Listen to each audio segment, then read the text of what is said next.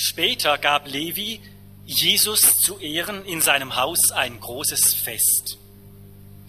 Zusammen mit Jesus und seinen Jüngern nahmen zahlreiche Zolleinnehmer und andere Leute von zweifelhaftem Ruf an dem Essen teil. Die Pharisäer und ihre Anhänger unter den Schriftgelehrten waren darüber empört und stellten die Jünger zur Rede.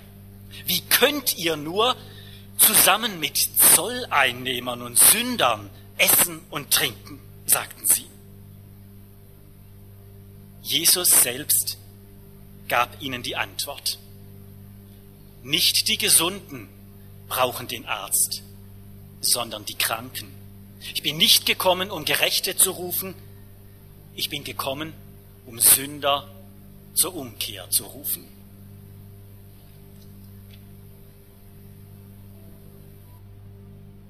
Jesus ist unterwegs. Seine Hauptaufgabe ist das Evangelium zu verkündigen.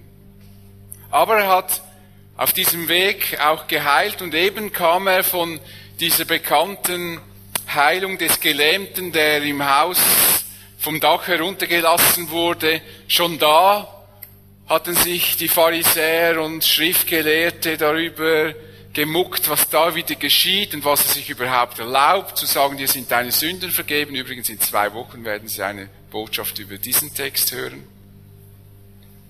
Und hier begegnet nun Jesus dem Levi am Zoll. Ich habe diese Botschaft überschrieben mit Jesus will Verlorenes retten. Und als erstes werden wir sehen, Jesus will Nachfolger. Das zweites werden wir sehen, Jesus will Sünder. Also nachdem nun Jesus diesen Gelähmten heil, geheilt hatte, verließ er das Haus, um an einen anderen Ort zu gehen, um dort zu predigen. Und unterwegs ging er an diesem Zollgebäude vorbei, wo Levi saß. Zöllner wurden vom Pharisäern, Schriftgelehrten, aber auch vom Volk verachtet. Denn sie standen im Verdacht, der Verdacht war bei vielen begründet, dass sie Menschen betrügen. Das Zollwesen war nämlich so organisiert, das römische Reich verpachtete Zollgebiete an Leute zu einem bestimmten Pachtpreis und den mussten sie bezahlen, aber egal wie viel das sie umsetzen. Einfach eine Pacht. Die meisten wissen ja noch, was das ist. Das römische Reich hatte schon Verordnungen, wie viel man einsammeln durfte und wie viel man nicht, was die Zölle kosten. Aber die Zöllner, die waren da relativ großzügig mit sich selbst. Auch damals war schon das, was heute so in ist, äh, Gewinnmaximierung nennt man das. Das war schon damals so. So haben sie an diesen Zöllen den Gewinn maximiert. Sie haben den höchstmöglichen Profit herausgeholt. Und das eben, dass sie Zölle und Gebühren verlangten, die oft über dem war, was sie eigentlich verlangen durften. Da haben sich Pächter bereichert und vermutlich dann auch die Angestellten. Man hat so nebenbei noch sich was in die Tasche gesteckt. Das wusste man halt. Die Versuchung war natürlich auch groß, weil die Kontrolle ja minim war. Also zum einen wurden diese Zöllner verachtet, weil sie das Volk betrogen, und zwar das eigene Volk, weil das meistens äh, Juden waren, die vom römischen Reich gepachtet haben. Und das war genau der zweite Grund, weshalb sie verachtet waren, weil sie mit dem römischen Reich, mit der Besatzungsmacht kooperierten. Waren also zwei Dinge, die die für, für das Volk und Schriftgelehrten und Pharisäer eigentlich abscheulich waren und somit galten sie als ganz und gar unreine und verachtungswürdige Menschen, Feinde des eigenen Volkes. Ob Levi nun, der an diesem Zoll saß, zu den Zöllnern gehörte, die betrogen hatten, das weiß ich nicht. Denn das steht nirgends geschrieben. Ich denke jetzt mal zu seinen Gunsten. Ist auch nicht wichtig für das, was wir miteinander betrachten. Nun sieht Jesus diesen Zöllner. Man muss sich jetzt vorstellen, jeder Gelehrte, jeder Schriftgelehrte, jeder Pharisäer, der hätte diesen Zöllner nicht einiges Blickes gewürdigt, sondern der wäre einfach an ihm vorbeigezogen. Und was macht Jesus? Er geht auf diesen Mann zu und sagt, folge mir nach. Er spricht ihn an. Er nimmt ihn ernst als Menschen. Auch wenn er als ein verachtungswürdiges Geschöpf gilt. Jesus fordert nun diesen Levi auf, ihm nachzufolgen. Er will offenbar solche Menschen in seiner Nachfolge. Offenbar ist ihm Levi trotz des Rufes der Zöllner nicht zu gering, um ihn anzusprechen. Da werden wir dann noch etwas dazu sagen. Aber was ich hier interessant finde, ist, dass Jesus in die Nachfolge ruft. Er sagt ihm nicht, bekehre dich, sondern er fordert ihn auf, ihm nachzufolgen.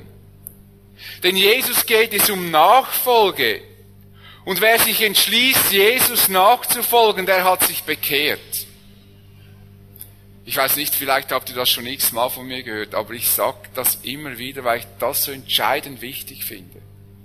Dass Jesus in die Nachfolge ruft. Er will Nachfolger. Er will nicht einfach Leute, die irgendwann einmal sich bekehrt haben und dann, wenn man sie fragt, bist du Christ, sagen sie, ja, ich glaube, ich bin Christ, ich habe da, Moment mal, ah ja, da habe ich mich mal bekehrt. Das war eine tolle Erfahrung da. Das müsstest du auch mal erleben, was ich da erlebt habe. Dann packt man die Bekehrung wieder ein, bis mich der Nächste fragt. So stellen wir uns manchmal vor, was das, das, was es heißt, zum Glauben zu kommen. Zum Glauben zu kommen heißt nicht, ich habe ein Bekehrungserlebnis verpackt, das ich jederzeit präsentieren kann, sondern es heißt, ich folge Jesus nach heute. Und wenn sich jemand bekehrt hat und er sagt mir, dass er sich bekehrt hat, dann heißt das für mich nichts anderes, er folgt Jesus nach. Weil das ist die Bekehrung, dass ich mich entschließe, Jesus nachzufolgen. Es geht nicht nur darum, dass ich weiß, wer Jesus ist und dass ich weiß, dass er für meine Sünden gestorben ist, sondern dass ich ihm nachfolge. Die Bekehrung ist der Start zur Nachfolge Jesu. Und Jesus hat aufgerufen zur Nachfolge. Könnt ihr nachlesen, müsst nur die Evangelien durchlesen. Immer folge mir nach. Und er sagt auch im Johannesevangelium, wenn mir jemand dienen will, muss er mir nachfolgen. Und da, wo ich bin, wird auch mein Diener sein. Wer mir dient, den wird der Vater ehren. Also Glaube an Jesus hat immer mit Nachfolge zu tun. Und nun geschieht etwas ganz Sonderbares. Levi reagiert sofort auf die Aufforderung von Jesus. Er steht auf und geht, er verlässt alles. Er stand auf und ließ alles zurück und folgte Jesus. Er ließ alles stehen und liegen. Und vermutlich war Levi der reichste der Jünger, in der Jüngerschar. Aber er war vermutlich auch der, der die geringste Chance hatte, wenn er mal diese Arbeit verlassen hat, wieder zurückzukehren zu dieser Arbeit. Das hatten die Fischer einfacher. Die konnten, nachdem Jesus, äh, nachdem Jesus gekreuzigt war, konnten die wieder ein Schiff packen und fischen und ihren Beruf ausüben. Levi, glaube ich nicht, dass der einfach so zum Zoll zurückkommt. Der hat einfach mal alles zurückgelassen. Und noch heute ruft Jesus Menschen, dass sie von einem Moment auf den anderen ihr Leben ändern.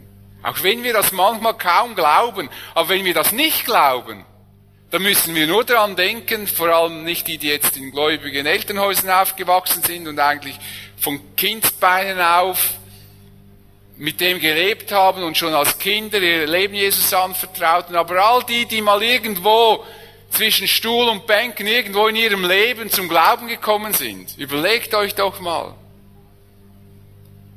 Das ist enorm, was Jesus geändert hat. Ich hatte mal eine Frau, die hat mir gesagt, du, ich weiß eigentlich gar nicht so recht, was sich in meinem Leben geändert hat und ob ich überhaupt wirklich Christ bin und so weiter, habe ich ihr nur eines gesagt. Und das kann ich euch auch sagen, wenn ihr das Problem habt. Da habe ich gesagt, setz dich bitte hin, überleg, was mit dir war, bevor du Jesus kennengelernt hast und mach dir Gedanken, was seitdem du Jesus kennengelernt hast, was in deinem Leben geschehen ist. Dann hat sie das glücklicherweise gemacht und ist zurückgekommen und hat gesagt, du hast recht gehabt. Jesus hat mein Leben enorm verändert. Manchmal vergessen wir das. Weil wir schon so lange gläubig sind, vergessen wir, dass wir wirklich veränderte Menschen sind. Dass uns Jesus wirklich neu und anders gemacht hat und dass unser Leben auf einer ganz neuen Basis steht. Und wenn ich mich, wenn ich nicht Christ geworden wäre, ich glaube, ich würde, so wie ich mich kenne, im Leben im Chaos stecken. Da bin ich eigentlich tief überzeugt von mir selbst. Ich hätte ein völliges Durcheinander. In meiner Familie, vielleicht wäre ich im Beruf erfolgreich, vielleicht auch nicht, aber im Leben, von der menschlichen Kompetenz her, wäre ich ein Versager geworden. Das macht Jesus. Er verändert Leben von einem Moment auf den anderen, stellt er Leben auf eine neue Grundlage. Und wenn Jesus ruft, dann kommt unser Leben in Bewegung, wenn wir diesem Ruf folgen. Wir kommen in Bewegung, weil uns Dinge wichtig werden. Wir legen nicht nur alte Dinge ab, weil wir weil wir das müssen, sondern wir legen alte Dinge ab, weil wir sie ablegen wollen. Sie passen nicht mehr in unser Leben hinein. Das finde ich das Faszinierende am christlichen Glauben. Christlicher Glaube ist immer so überschattet, das darfst du, das darfst du nicht, das musst du, das darfst du auf keinen Fall. Dann springen alle Leute weg und denken, ja, das ist ja ganz tragisch, wenn ich ein Leben lang mich damit beschäftigen muss, das darfst du und das darfst du nicht, da sticke ich ja. Aber glücklicherweise ereignet sich christliches Leben ganz anders. Öffnen ihnen die Augen, sagt Jesus zu Paulus, damit sie umkehren und sich von der Finsternis zum Licht wenden und von der Macht des Satans zu Gott. Mit geöffneten Augen wenden sich Menschen ab von dem, was Gott nicht gefällt. Nachher möchte ich das tun, was ich mir vorher, bevor ich Christ bin, gar nicht vorstellen kann, dass ich das jemals gern tun würde. Plötzlich interessiert es mich, was in der Bibel steht, auch wenn es mich 30, 40 Jahre nie interessiert hat und ich immer gedacht habe, das sei ein langweiliges Buch. Plötzlich will ich darin lesen. Mir musste niemand sagen, dass ich in der Bibel lesen muss. Ich habe die Bibel so verschlungen, dass mein Vater gesagt hat, du könntest, würdest besser mal wieder Zeitung lesen. Das hat mich einfach gepackt, ich wollte das wissen. Natürlich nachher, es ging jetzt nicht immer so, aber da hat es mich einfach gepackt, ich wollte das wissen, mir musste niemand sagen, du musst in der Bibel lesen. Mir hat niemand gesagt, was stille Zeit ist. Ich habe immer gedacht, was ist das stille Zeit? Die machen alle stille Zeit. Und, und äh, ja, muss ich da still sein? Ich wusste das echt nicht, das ist kein Witz. Ich wusste es einfach nicht. Und ich war schon lange Christ und dann habe ich selber eine Freizeit geleitet. Ich war in der Jugendarbeit. Und dann habe ich vom Bibellesebund so eine Bibellesehilfe äh, angeguckt. Und dann hat es mir geknackt, was stille Zeit ist. Dann habe ich dann in diesem äh, Lager, in diesem Schulungscamp, haben wir dann eben stille Zeit gemacht. Ich habe denen das beigebracht, aber ich habe stille Zeit gemacht ohne Bibellesebund. Stellt euch das vor ohne zu wissen, was stille Zeit ist, einfach weil mich interessiert hat, was steht in dieser Bibel. Ich habe nichts gegen stille Zeit, mach das nur weiter, ich mach's auch. Aber ich habe einfach diesen Begriff nicht einordnen können. Aber Leben verändern sich. Nicht jeder wird vielleicht so gepackt wie ich von der Bibel. Das hat vielleicht auch damit zu tun, mit der Führung, die Gott in mein Leben hineingelegt hat. Aber es ändert sich etwas. Nicht jeder wird gleich ein perfekter Christ, keiner wird von uns ein perfekter Christ, aber was ändert ist der Wunsch, der sichtbar wird, ein Leben zu führen, das Gott gefällt. Nicht mehr die Frage, was muss ich jetzt tun und was darf ich nicht tun, sondern die Frage von einem Menschen, der verändert ist, ist, Jesus, was gefällt dir? Was macht dir Freude? Was hast du für Vorstellungen? Das ist das neue Leben. Genauso wie in einer Liebesbeziehung. Da frage ich zuerst auch nicht, wenn ich jemanden kennenlerne, was muss ich jetzt da tun, was darf ich nicht tun und was erwartet er, sondern dann frage ich, wie kann ich dem meine Liebe zeigen? Was kann ich tun? Das ist Glaube.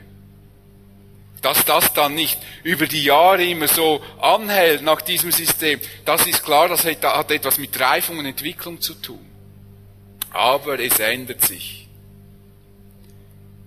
Und wenn jemand sich bekehrt hat und es hat sich gar nichts geändert, kein Wunsch in seinem Herzen hat sich geändert, dann weiß ich nicht, ob da wirklich was geschehen ist. Denn der Heilige Geist, der dann in das Leben kommt eines Menschen, der bewegt etwas, bin ich hundertprozentig überzeugt. Das ist ja das äh, Faszinierende an unserem Glauben, dass wir nicht aus eigener Kraft ein religiöses Leben schaffen müssen, sondern dass wir von Gott geführt, von seiner Kraft, ein Leben führen können, das ihm gefällt. Jesus ruft auch heute noch so wie Levi, nicht nur in dem Sinne in die Nachfolge, sondern auch in den vollzeitlichen Dienst im Sinne von, dass ich das, wo ich drinstehe, verlasse. Um ganz und gar ihm zur Verfügung zu stehen. Übrigens, Levi heißt im Matthäus-Evangelium Matthäus und er ist tatsächlich der Verfasser des Matthäusevangeliums. Also dieser Zolleinnehmer, dieser Oberzöllner, hat später das Matthäusevangelium geschrieben. Jesus hat ihn also in einen ganz besonderen Dienst gerufen und das tut Jesus auch heute noch. Viele Mitarbeiter werden gesucht. Jesus sagte, die Ernte ist groß, doch es sind wenige Arbeiter da. Bittet den Herrn der Ernte, dass er Arbeiter sende. Über die zwei Jahrtausende hat Gott schon viele, viele Arbeiter in die Ernte gesandt. Aber es könnten immer noch mehr sein. Auch heute fehlen viele Arbeitskräfte im Reich Gottes. Nicht nur Arbeitskräfte, manchmal auch die Finanzierung. Aber woran liegt das? Liegt das etwa daran, dass Jesus nicht mehr ruft? Das glaube ich nicht. Ich glaube, Jesus ruft heute noch. Es liegt wohl daran, dass wir vielleicht da und dort schwerhörig geworden sind. Ich bin nicht der Meinung, dass Jesus alle in den vollzeitlichen Dienst ruft. Aber ich kann mir vorstellen, dass er schon mehr gerufen hat, als gegangen sind. Wenige sind bereit, diesen Weg zu gehen, aus welchen Gründen auch immer. Weil vielleicht dies und jenes noch erledigt werden muss weil vielleicht die Zeit noch nicht reif ist dazu.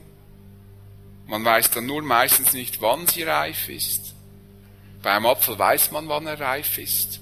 Aber ich denke manchmal im geistlichen Leben, wenn wir von Reife sprechen, wissen wir nie so recht, was reif ist. Das ist so, so eine gute Methode, um etwas äh, auf, auf die endlose Bank zu schieben, weil dann ist es nie reif genug, weil man gar nie weiß, wo reif reif ist. Man merkt gar nicht, wie man dann faul ist. Also überreif und dann faul, oder? Beim Apfel weiß man das, beim Pfirsich, bei den Bohnen, überall weiß man das, aber im geistlichen Leben das ist so, so, das klingt so wunderbar. Ich bin noch nicht reif. Vielleicht ist das ja so. Aber wann bist du dann reif, einen Schritt zu tun? Manchmal ist es ungehorsam und manchmal ist es einfach die Angst loszulassen.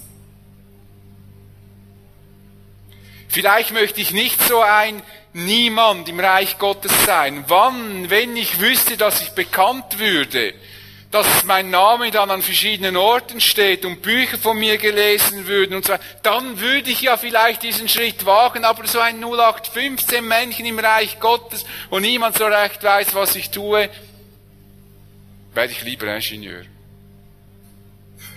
Lieber Direktor.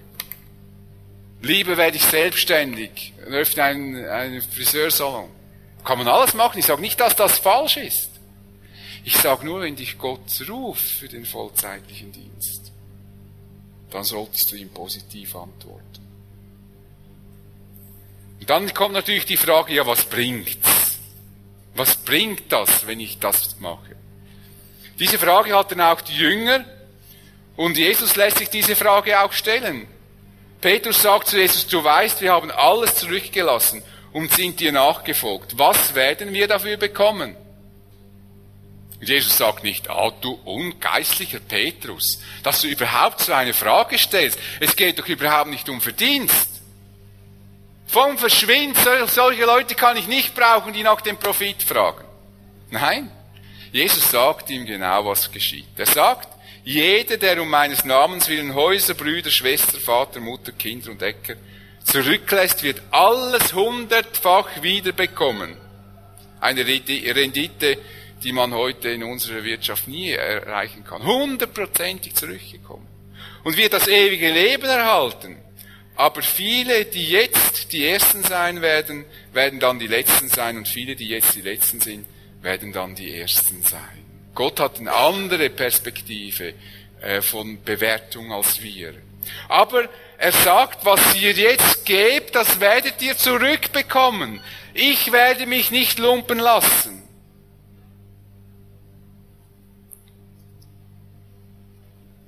Wenn ich jetzt hier erzählen würde, was wir schon alles erlebten, dann würdet ihr äh, an den Sitzen kleben bleiben. Es ist wirklich wahr. Wer verlässt, um Gott zu dienen, der wird erleben, dass Gott ihn reich versorgt. Und das Problem ist, dass wir die Leute, die das getan haben, oft erst dann wahrnehmen, wenn ihnen Gott vielleicht schon das eine und andere gegeben hat und denken, ja, was haben die schon gemacht? Es ist eine wirklich wunderbare Erfahrung, einfach auf Gott geworfen zu sein und einfach mal loszulassen. Auch gute Ausbildung ist kein Kriterium, eine Berufung Jesu abzulehnen. Es gibt viele gut ausgebildete, vollzeitliche Leute, die ihren Beruf an den Nagel gehängt haben, weil sie den Ruf Gottes hörten. Nicht, weil sie den Beruf nicht mochten. Ich kann, es sollte nämlich nicht sein, dass ich in den vollzeitlichen Dienst gehe, weil ich mit meinem Leben nicht zurechtkomme. Das kann ja auch ein Motiv sein. Denken wir, ja, diese Vollzeiter haben es ja locker und so, das ist eine ganz schöne Sache. Und da mache ich auch ein bisschen Vollzeit, ein bisschen Abenteuer und so. In der Wirtschaft zu arbeiten, das stinkt mir eh. Das kann es auch nicht sein. Wir brauchen nämlich Geschwister, die in der Wirtschaft hart arbeiten. Wir brauchen Leute, die vor Ort bleiben und, und, äh, und, und auch die finanziellen Möglichkeiten schaffen, dass Reich Gottes gebaut werden kann. Wir können nicht ohne die leben. Man kann nicht sagen, geht alle weg. Es ist ein Miteinander. Aber aus diesen Geschwistern heraus bin ich der Überzeugung, ruft Gott immer wieder Einzelne, die er in den vollzeitlichen Dienst stellen möchte und die er vollzeitlich einsetzen möchte. Wer sich von Jesus berufen lässt, der flieht nicht in einen vollzeitlichen Dienst aus dem Leben, das er nicht bewältigen kann, sondern er muss immer etwas verlassen, immer etwas preisgeben. Wenn Jesus ruft, da bin ich der tiefen Überzeugung, dann muss jemand ein Opfer bringen. Er wird ein Opfer bringen. Aber dieses Opfer wird sich lohnen. Aber wenn wir meinen, dass wenn Jesus ruft, wir mit fliegenden Fahnen einfach rennen, ohne etwas geben zu müssen, der irrt sich einfach. Es hat einen Preis. Aber einen Preis, der sich lohnt.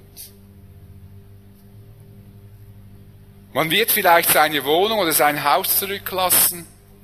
Man wird Freunde und Gemeinde verlassen. Man wird vielleicht nie im Leben lange und feste Beziehungen pflegen können. Aber was soll's? Wenn Jesus ruft, dann wird es richtig sein. Wir brauchen Geschwister, die sich rufen lassen, um ihre Gaben in den vollzeitigen Dienst für das Reich Gottes zu investieren. Und ich stelle fest, dass in unseren Ausbildungsstätten viele junge Leute nicht mehr bereit sind, in den Gemeindedienst zu gehen, müssen wir uns mal Gedanken machen als Gemeinden. Warum das so ist, gibt es verschiedene Gründe. Aber wie sollen Gemeinden gebaut werden, wenn die Leute, die ausgebildet sind, nicht mehr bereit sind, in Gemeinden zu arbeiten? Mir ist etwas geblieben. Ich habe einen jungen Mann, den wollte ich motivieren, der fand ich fähig für den vollzeitlichen Dienst als Pastor in einer Gemeinde. Und ich habe ihn versucht zu motivieren. Wisst ihr, was er mir geantwortet hat? Das ist mir geblieben bis heute. Vor etwa vor 15 Jahren. Da hat er mir gesagt, du, ich sehe, was mit meinem Pastor passiert ist, das würde ich nicht durchstehen. Das würde ich nicht schaffen. Es ist mit eine Anfrage an uns, wie wir miteinander umgehen. Ob auch junge Leute den Ruf von Jesus, der an sie kommt, wirklich auch packen. Oder ob sie sagen müssen, ich schaffe es nicht. Und viele junge Leute, die ausgebildet sind, die gehen lieber in Missionswerke, lieber in Jugendwerke, weil sie denken, den Gemeindedienst und die Anforderungen, die mir da begegnen, ich schaffe das nicht. Ich würde kaputt gehen und, und wir sehen das auch, dass Einzelne kaputt gehen. Das ist auch eine Anfrage an uns. Desto trotz, Jesus ruft und Jesus will, dass Menschen sich ausklinken aus diesem Wirtschaftsleben und voll für den Bau des Reiches Gottes zur Verfügung stehen. Nun, Levi veranstaltet ein Fest. Viele Zöllner und andere Sünder saßen am Tisch. Levi wollte seine Erfahrung, die Begegnung mit Jesus nicht für sich behalten, sondern mit anderen teilen. Ein Bekehrter will nicht allein in den Himmel kommen, wisst ihr das? Mal feststellen, wenn sich jemand bekehrt hat und Wiedergeburt erlebt, der will alle bekehren, der will nicht allein in den Himmel. Der ist so begeistert von dem, was nun in seinem Leben passiert ist, dass er alle mitnehmen will. Er muss dann nur lernen, dass nicht alle das verstehen, was er jetzt gerade verstanden hat. Das ist dann die Lektion Nummer hoffentlich 20. Die, also wenn es die erste ist, ist es eine harte Lektion dass er merken muss, das, was mir klar geworden ist und was ich jetzt erlebe, diese Wirklichkeit Gottes in meinem Leben und die anderen, die reagieren nicht auf, die lachen mich sogar aus, künden eventuell sogar mir die Freundschaft, distanzieren sich von mir. Er wollte das teilen und er wollte seine Freunde und Lieben dabei haben in seinem Start zum neuen Leben. Das Fest ist im vollen Gang und nun erscheinen die Pharisäer und Schriftgelehrten und beobachten das Treiben und mit ihrem Expertenblick stellen sie fest, da ist etwas nicht in Ordnung.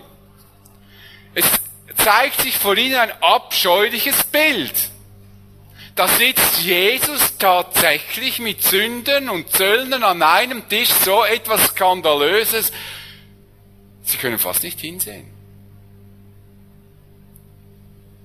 Das geht ihnen so gegen den Strich. Und sie gehen zu den, zu den Jüngern Jesu und sagen wir, könnt ihr nur zusammen mit Zoll einnehmen und Sünden essen und trinken? Das war übrigens keine Frage. Das war nicht die Frage, mir uns würde interessieren, wie ihr das machen könnt. Nein, das war eine Empörung. Wie ist das überhaupt möglich? Wisst ihr überhaupt, was ihr hier tut?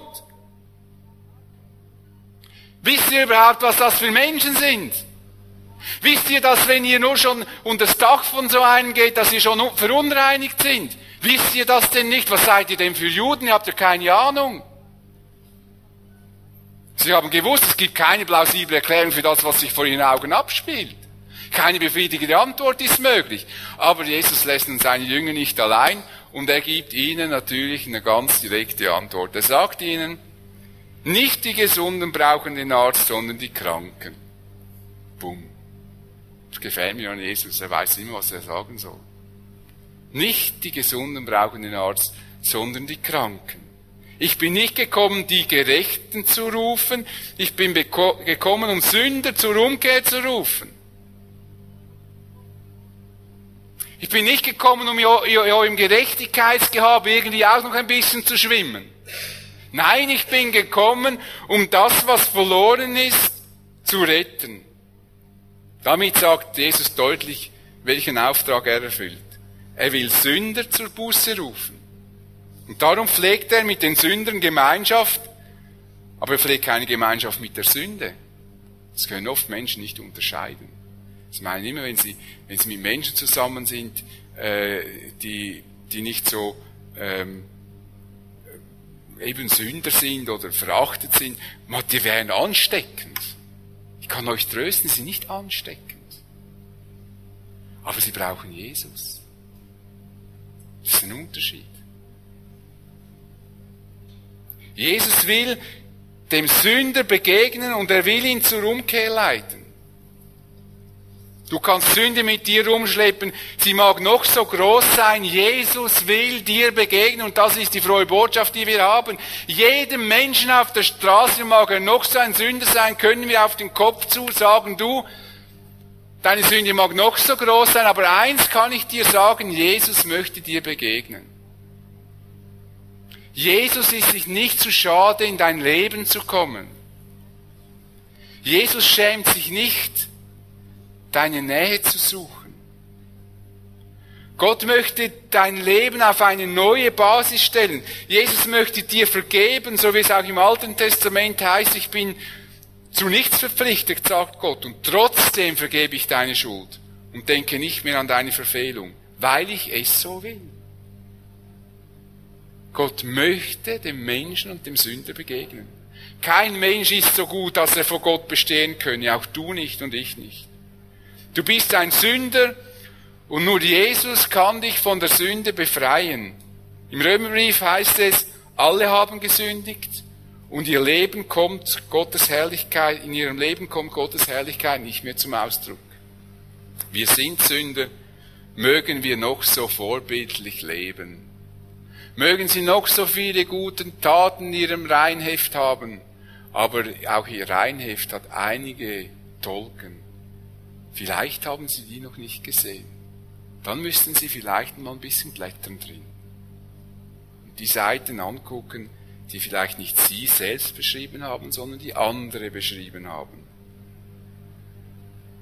Die Pharisäer meinten, sie könnten durch ihre Werke bei Gott Ansehen erarbeiten. Sie hatten sich aber enorm getäuscht.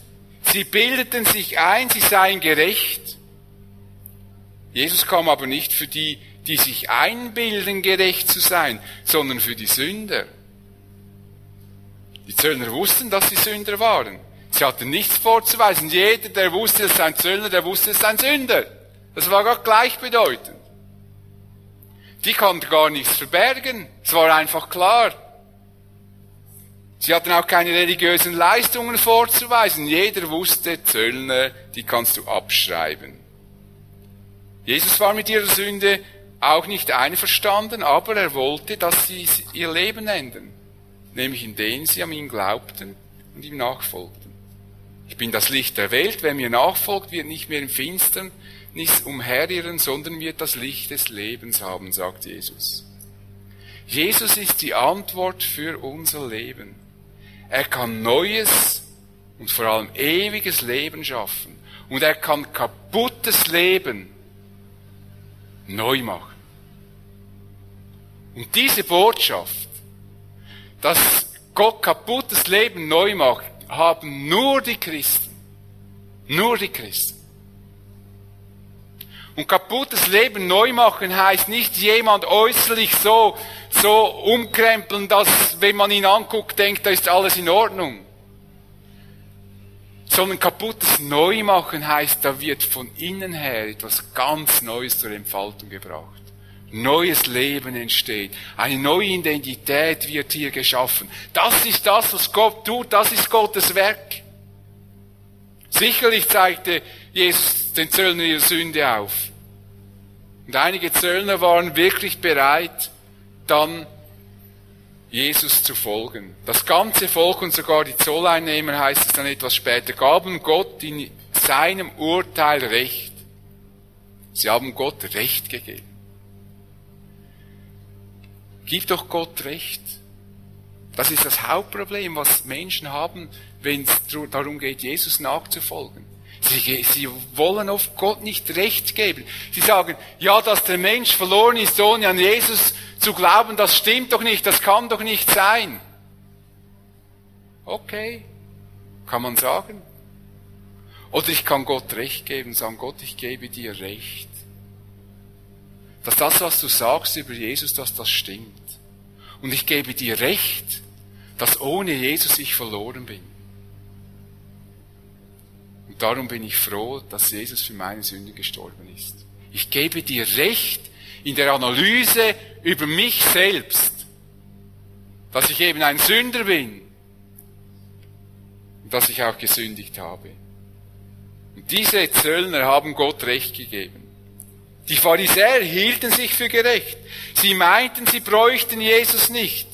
Sie konnten ja viele scheinbar gute Werke vorweisen. Sie haben viel den zehnten Teil äh, weggegeben von allem dem, was sie gegessen haben. Sie haben gebetet, sie haben überfastet, also mehr gefastet, als man überhaupt fasten muss. Also, ich würde vermutlich so klein sein, neben so einem Pharisäer, was sie geleistet haben religiös. Aber diese Werke, verbarrikadierten ihnen den Weg zum Herzen. Weil jedes Mal, wenn sie Jesus begegneten, dann hatten sie ihre Werke aufgebaut. Schon 2000 Tage gefastet, schon 1000 Kilo Mehl gegeben und so weiter. Da haben sie eine Riesenmauer. Da kommt Jesus nicht mehr durch. Eine Riesenmauer der Gerechtigkeit von wunderbaren Werken. Aber Jesus sagt, wehe euch, ihr Schriftgelehrten und Pharisäer, ihr Heuchler, ihr seid wie weißgetünkte Gräber. Von außen sehen sie schön aus. Bewundert man euch. Innen aber sind sie voll von Totengebeinen und von Unreinheit aller Art. Genauso seid ihr. Nach außen hin erweckt ihr bei den Menschen den Anschein, gerecht zu sein, in Wirklichkeit aber seid ihr voller Heuchelei und Gesetzlosigkeit. Mit anderen Worten, äußerlich erscheint ihr als gerecht, bewundernswert, innerlich seid ihr tot. Alles ist Betrug und Heuchelei, ihr selbst lasst euch von eurem äußeren Selbst täuschen. Eure Werke machen euch blind.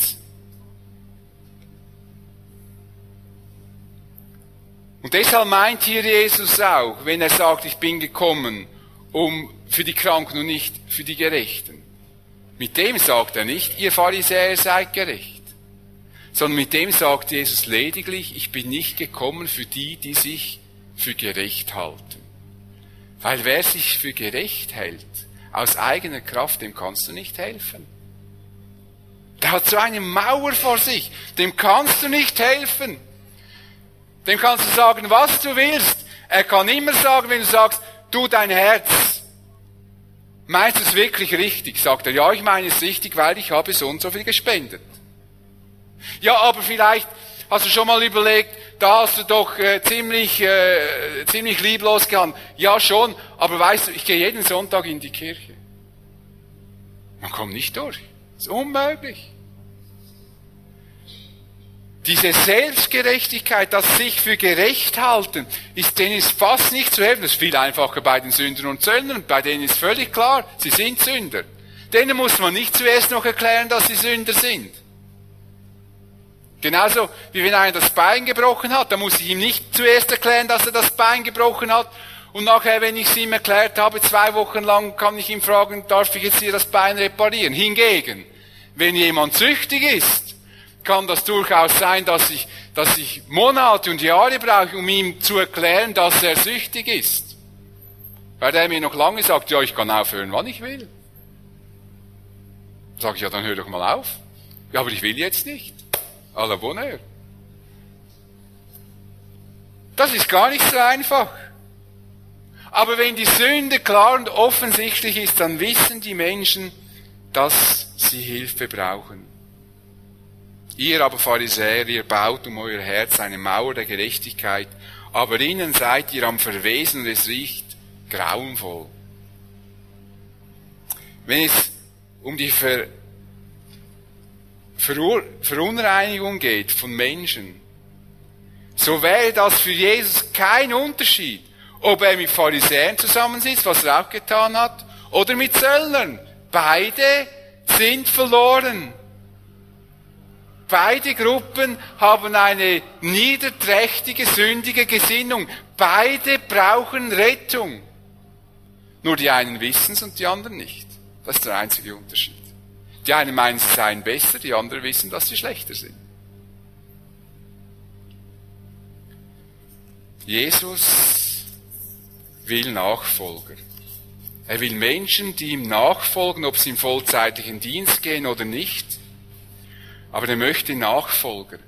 Er möchte nicht einfach Menschen, die ihr Leben lang dieses Bekehrungserlebnis aus der Tasche nehmen und das von allen Seiten immer wieder beleuchten können, aber ansonsten von ihm nicht viel erwarten und auch nicht mit ihm unterwegs sind. Dann ist nämlich das Erlebnis nichts wert, da kannst du wegwerfen. Jesus will Menschen, die ihm nachfolgen, die ihm dienen, denen die die Frage beschäftigt, Herr, was möchtest du, was ich tue, was gefällt dir? Wie kann ich dich ehren? Und Jesus will Sünder. Jesus kam nicht, um die sich ohnehin für gerecht hielten, noch gerechter zu machen. Das ist ein schwieriges Unterfangen. Jesus kam, um Sünder zur Umkehr zu leiten, zum Umdenken, zur Buße zu bringen, damit sie neues Leben bekommen, damit sie gerettet werden für Zeit und Ewigkeit. Und das ist die große Freude Gottes und die große Freude Jesu und die große Freude im Himmelreich. Denn es heißt, genauso wird im Himmel mehr Freude sein über einen einzigen Sünder, der umkehrt, als über 99 Gerechte, die es nicht nötig haben, umzukehren. Also Himmel wird eine Riesenfreude sein über einen, der umkehrt. Viel mehr als über 99, die meinen, sie seien gerecht. Weil sie viele Werke haben. Und das zeigt doch, wo Gottes Herz schlägt. Ich finde es immer so wichtig, dass uns klar wird, wo ist der Herzschlag Gottes. Der Herzschlag Gottes ist da, wo Menschen gerettet werden. Wo Menschen, die, die auf die, die verloren sind und verloren gehen, aus dieser Verlorenheit herausgezerrt werden und neues, ewiges Leben bekommen, da schlägt Gottes Herz auf Hochtouren. Und in aller Arbeit, die wir tun als Gemeinde, dürfen wir den Herzschlag Gottes nie vergessen. Es ist der Herzschlag für das Verlorene. Deshalb ist Jesus auf die Welt gekommen. Deshalb ist er zu den Sündern gegangen, weil er die Sünder retten wollte. Für das schlägt Gottes Herz. Da freut sich der Himmel, da jubeln die Engel. Sind wir Gott dankbar, dass Menschen umkehren können, Egal wo sie stehen, egal wie sie im Leben abgesackt und verloren sind, vergessen wir nie, dass Gott sich über uns selbst erbarmt hat. Und dass es nicht unsere Werke sind, die uns zu dem machen, was wir sind, sondern Gottes Gnade und Barmherzigkeit, das bewahrt uns vor aller Überheblichkeit. Wenn ich manchmal Menschen sehe, die in einem beelendeten Zustand sind, aus eigenem Verschulden, dann denke ich manchmal, wenn ich nicht Christ geworden wäre, wäre ich vielleicht auch da. Es ist die Gnade Gottes, dass ich nicht da bin. Aber das heißt nicht, dass der, der dort ist, noch keine Chance mehr hat. Er hat noch eine Riesenchance, weil Jesus sein Leben auf eine ganz neue Basis stellen kann. Begegnen auch wir Menschen, die von anderen verachtet werden, begegnen wir ihnen doch so im Wissen darum, dass Gott die Person nicht ansieht, sondern dass er den Sünder zur Umkehr leitet. Und dass manchmal Menschen ihr Leben Jesus anvertrauen, da würden wir nie denken, dass sie das tun. Aber sie tun es, weil Gott am Werk ist. Weil vielleicht gerade die Menschen, wo wir nicht denken, dass sie das tun, sich so tief bewusst sind, wie verloren sie eigentlich sind, dass sie dankbar sind, wenn sie begreifen, dass hier jemand ist, der sie liebt und der ihr Leben auf eine ganz neue Basis stellen kann. Dazu braucht Gott uns als Gemeinde, Deshalb sollten wir auch einladen, auch einladen im Sonntagszeit, Hauptsache gesund, Untertitel und wenn die Hauptsache nicht die Hauptsache ist. Ein Thema, das viele beschäftigt, Gesundheit. Eine Gelegenheit, Menschen auf das Wesentliche aufmerksam zu machen. Und dazu braucht Gott auch Geschwister, die bereit sind, wie Levi, sich rufen zu lassen und alles zu verlassen. Vielleicht auch nach der Pension. Könnte es sein, dass Jesus nochmal was vorhat mit dir. Jesus ist gekommen, um Verlorenes zu retten. Der Herzschlag Gottes ist da, wo Menschen verloren sind. Und der Himmel freut sich über jeden, der gerettet wird. Das ist Evangelium und das sollten wir als Gemeinde nie vergessen, wenn wir unseren Auftrag ausführen. Ich bete mit. Ich danke dir, Herr Jesus, dass es keine hoffnungslosen Fälle gibt. Selbst die, die sich für gerecht halten, auch da kannst du Wege finden. Es gibt ja auch Pharisäer, die sich bekehrten, die dir nachfolgten. Und wir möchten dich einfach bitten, dass noch viele, viele Menschen zum Glauben an dich kommen. Und ich möchte dich bitten, dass du uns deinen Blick schenkst, nicht den Blick der Pharisäer, die immer überall sehen, was falsch läuft und was zu wenig heilig ist, sondern wir möchten von dir den Blick für das Verlorene,